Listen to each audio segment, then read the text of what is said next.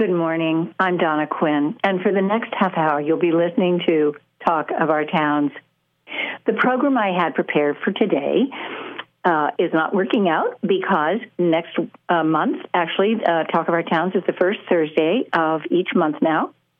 And the guest needed to postpone it until December 3rd. So, Thursday, December 3rd, there will be a program that I had planned. And today we will be talking about how to calm ourselves during times of stress, the meaning and value of poetry, and how that can be so helpful to us. Um, first, I'd like to start off by reading a piece from the New York Times, thanks to Joanne Rideout, actually, for bringing that to my attention, by Tara Parker Pope. And it's 10 steps to calm ourselves because there is a lot of angst in our world right now. So, this program hopefully will be a gift of healing and well being uh, for all of us. So, the New York Times 10 Steps to Calm can't concentrate, losing sleep, binge eating your feelings. In a year of unprecedented stress, the nation collectively appears to be heading toward peak anxiety this week, which of course we are in now. People are sharing stories of stress eating, clearing their calendars because who could sit through a Zoom meeting during a time like this and threatening to stay in bed for a week. The stress has consumed both sides of the political aisle. A poll released by the American Psychological Association showed that 76% of Democrats and 67% of Republicans are finding the 2020 election to be a significant source of stress. And this article was written just a few days ago. We've had this unending momentum of a steady stream of stuff just going wrong since the beginning of March, says the Reverend Angel Kyodo Williams, a meditation teacher and author of the book Radical Dharma. The groundlessness that people feel is not really something the human body was meant to sustain over long periods of time. While there's nothing you can do to speed election results or a coronavirus vaccine, you do have the power to take care of yourself. Neuroscientists, psychologists, and meditation experts offered advice about the big and small things you can do to calm down. Here are 10 things you can do to try to release anxiety, gain perspective, and gird yourself for whatever comes next. Number one, interrupt yourself. Interrupt yourself so you can shift your state, said Ms. Williams. Get your attention on something else. Focus on something that is beautiful. Get up, move your body, and really shift your position. I think people need to move away from wherever it is they are and break the momentum. Number two, focus on your feet. When you feel your stress level rising, try this quick calming exercise from Dr. Judson A. Brewer, Director of Research and Innovation at the Mindfulness Center at Brown University. Take a moment to focus on your feet. You can do this standing or sitting with your feet on the ground.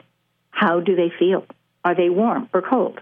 Are they tingly, moist or dry? Wiggle your toes. Feel the soles of your feet. Feel your heels connecting with your shoes and the ground beneath you. It's a different way to ground yourself, said Dr. Brewer. Anxiety tends to be in your chest and throat. Your feet are as peripheral as you get from your anxiety zones. I also would recommend standing barefoot on the earth because you get the electromagnetic energy of the earth, and that's very helpful.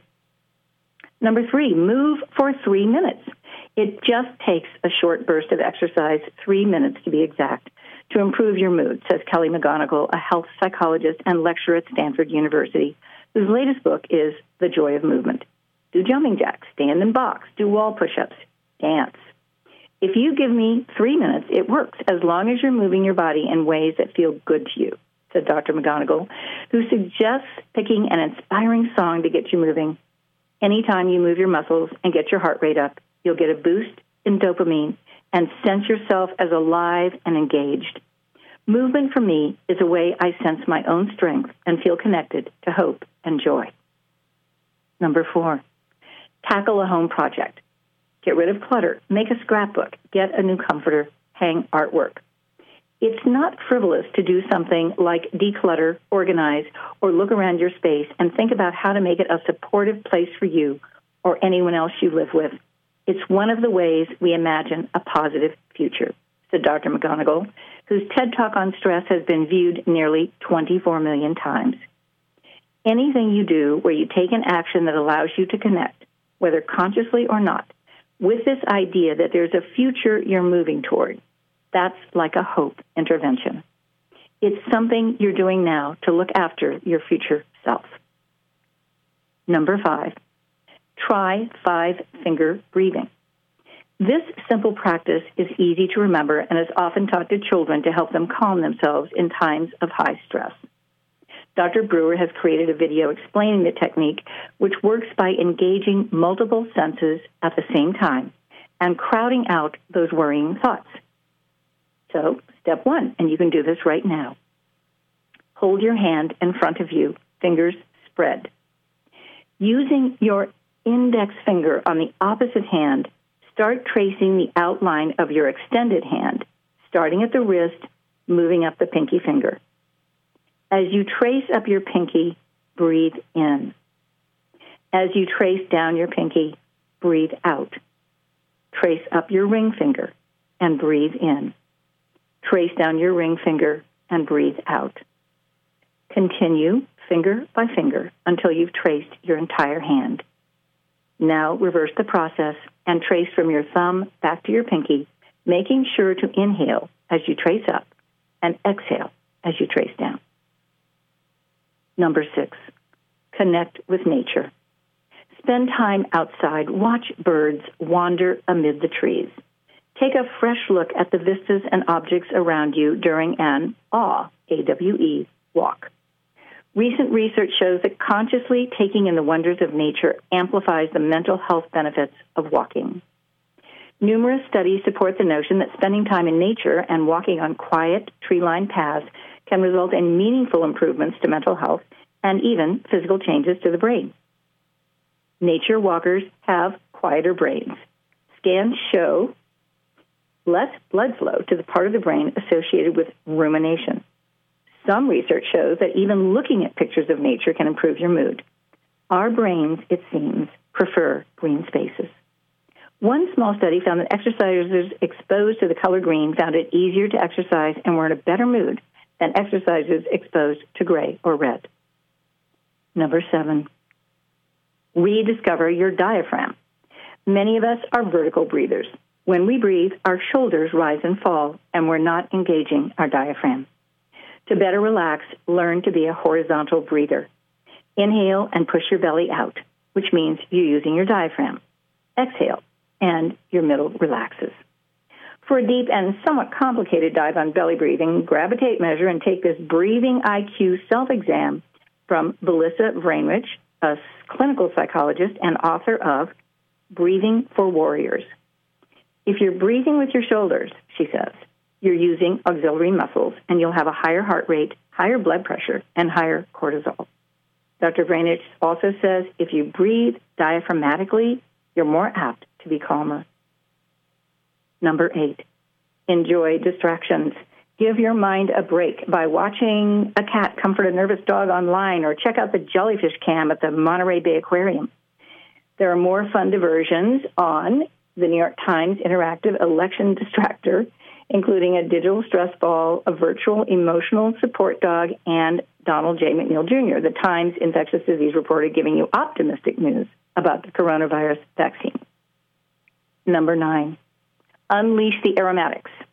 Take a lavender foot bath, burn a scented candle, or spritz the air with orange aromatherapy. It's only a temporary reprieve, but it might just help you get through ongoing stress.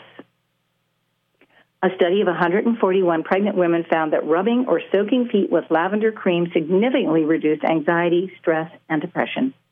Another study of 200 dental patients found that orange or lavender aromatherapy helped them relax before treatment. Lavender baths lower cortisol levels in infants. Even antidepressants work better when combined with lavender therapy. Why does aromatherapy, particularly lavender, appear to have a calming effect? Some research suggests that lavender reach, reaches odor sensitive neurons in the nose that send signals to the parts of the brain related to wakefulness and awareness. And number 10, accept the present moment. Accepting the result of the election doesn't mean giving up if things don't go your way. In fact, you'll be more effective at pursuing change if you accept the situation. Our anxiety comes from the desire to have things be different, said Ms. Williams.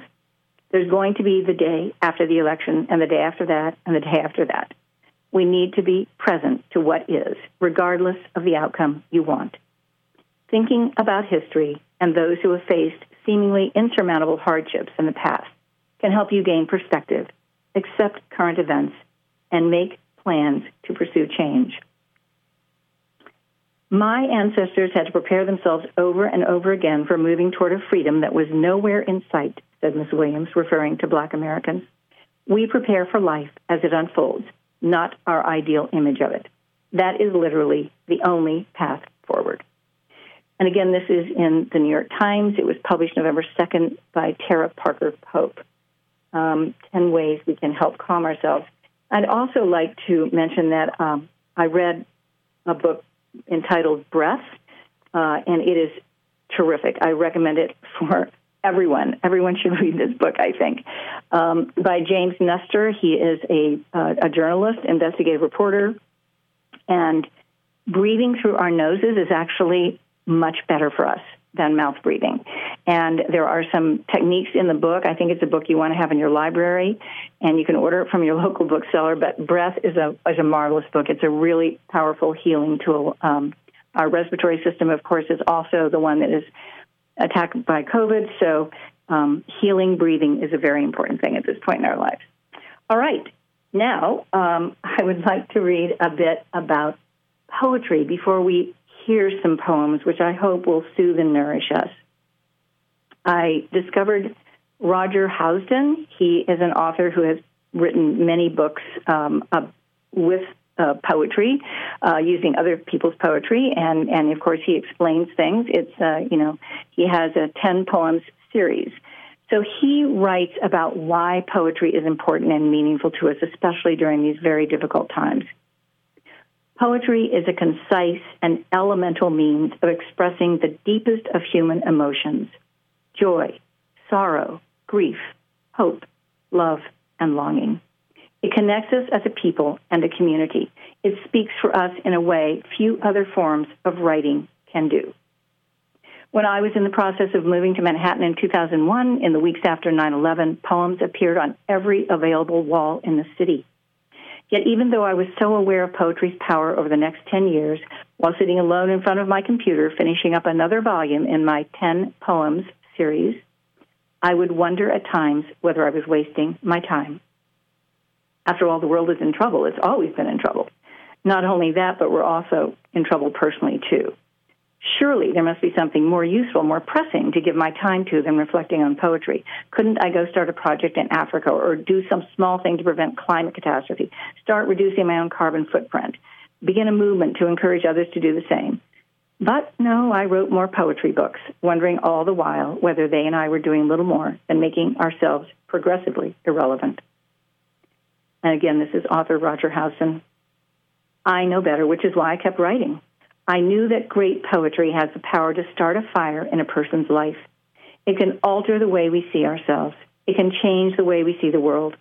You may never have read a poem in your life, and yet you can pick up a volume, open to any page, and suddenly find yourself blown into a world full of awe, dread, wonder, marvel, deep sorrow, and joy. Poetry not only matters, it is profoundly necessary, especially in times of darkness and difficulty, both personal and collective. To read or write poetry is a powerful, even subversive act, and it is one small thing we can do that can make a very big difference. And then from a website I discovered online called The Culturium, this about poetry. Since time immemorial, human beings have understood the healing properties of sound and the way in which it transmutes the very soul. From the incantations of tribal shamans through the chants and mantras of Hinduism and Buddhism to the Gregorian plain song of early Christianity, oral vibrations have aligned the individual spirit with the omnipresent divine. The spoken rather than sung word is of no exception. A distilled sentiment or sensation encapsulated in the most concise of stanzas poetry is an immediate portal to the transcendental state, evoking visceral responses from the sublime through to the most ordinary of life's daily events. Roger Housden remarks Poetry uses words that are known to all of us, but in a sequence and order that surprises us out of our normal speech rhythms and linear thought processes. Poetry uniquely combines imaginative power and conscious intelligence, inspiration and hard work, and its effect is to illuminate our lives and breathe new life, new seeing, new tasting into the world we thought we knew. Arguably, there have always been and always will be difficult times in the unfoldment of human destiny, and yet we appear to live life in an unprecedented time frame whereby suffering and conflict are perpetually promoted through online media platforms into which we are permanently plugged. Paradoxically, creative endeavor always flourishes during such periods of darkness and corruption, not least the art of poetry, be it presented through an anthology of verse or a live recital performance or rap.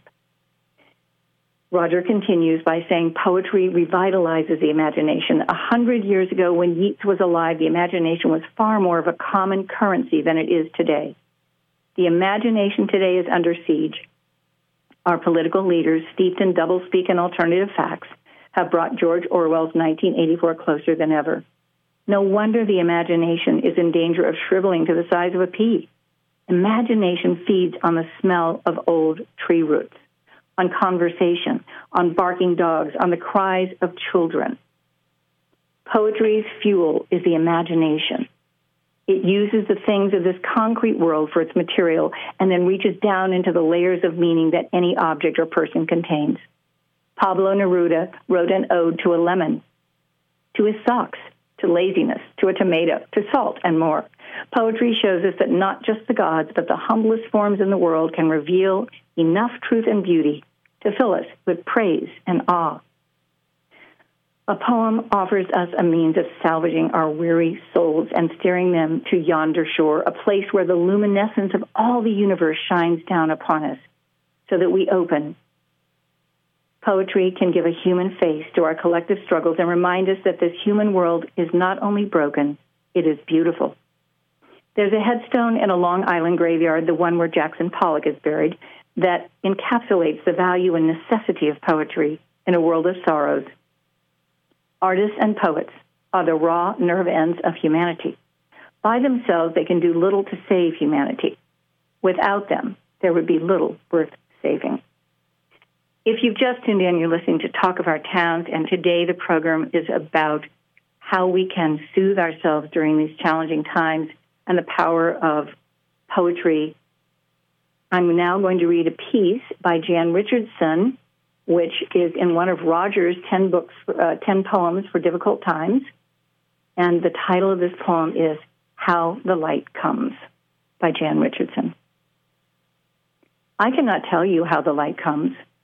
What I know is that it is more ancient than imagining, that it travels across an astounding expanse to reach us, that it loves searching out what is hidden, what is lost, what is forgotten, or in peril or in pain, that it has a fondness for the body, for finding its way toward flesh, for tracing the edges of form, for shining forth through the eye, the hand, the heart, I cannot tell you how the light comes, but that it does, that it will, that it works its way into the deepest dark that enfolds you, though it may seem long ages in coming, or arrive in a shape you did not foresee.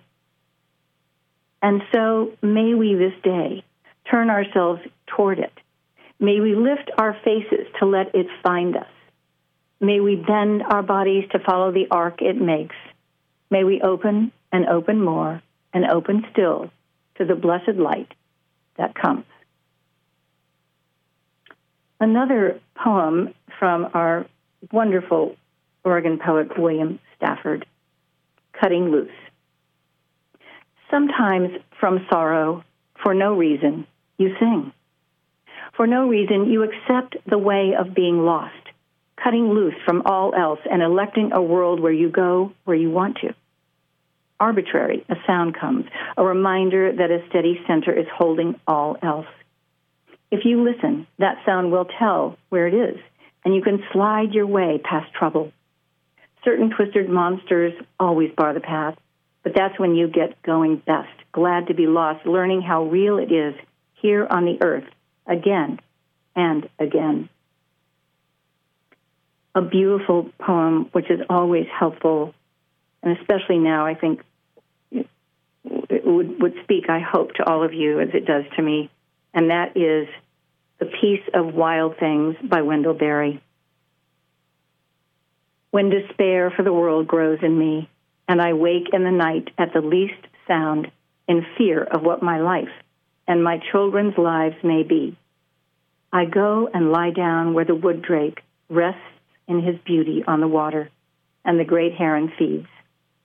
I come into the peace of wild things who do not tax their lives with forethought or grief. I come into the presence of still water, and I feel above me the day blind stars waiting with their light. For a time, I rest in the grace of the world, and I am free. John O'Donohue, a, a marvelous Irish poet who is unfortunately deceased, was a great friend of the Irish British poet David Whyte, whom I adore. And um, I'm going to read just a blessing um, piece from a book by John O'Donohue. He wrote many blessings. Um, this is the time to be slow. Lie low to the wall until the bitter weather passes. Try as best you can not to let the wire brush of doubt scrape from your heart all sense of yourself and your hesitant light. If you remain generous, time will come good, and you will find your feet again on fresh pastures of promise, where the air will be kind and blushed with beginning. And many of you are probably familiar with W.S. Merwin, um, Pulitzer Prize winning poet who is also unfortunately deceased. And here is a poem he wrote called Rainlight. All day the stars watch from long ago. My mother said, I am going now. When you are alone, you will be all right. Whether or not you know, you will know. Look at the old house in the dawn rain. All the flowers are forms of water. The sun reminds them through a white cloud, touches the patchwork spread on the hill, the washed colors of the afterlife that lived here long before you were born see how they wake without a question, even though the whole world is burning. of course, there are many marvelous poets. There's the poet, poetry of Rumi, of Hafiz, and, um, and a poem by Hafiz, which I think really speaks to our time now, is entitled A Great Need. Out of a great need, we are all holding hands and climbing. Not loving is a letting go. Listen, the terrain around here is far too dangerous for that. We must, yes, hold on and nurture ourselves and be kind and compassionate to ourselves and to others, which requires, of course, forgiveness, allowing. I'd like to read a David Whyte poem this is a recent poem of his entitled The Bell and the Blackbird. The sound of a bell still reverberating, or a blackbird calling from a corner of a field, asking you to wake into this life, or inviting you deeper to one that waits. Either way takes courage either way wants you to be nothing but that self that is no self at all, wants you to walk to the place where you find you already know how to give every last thing away. The approach that is also the meeting itself, without any meeting at all.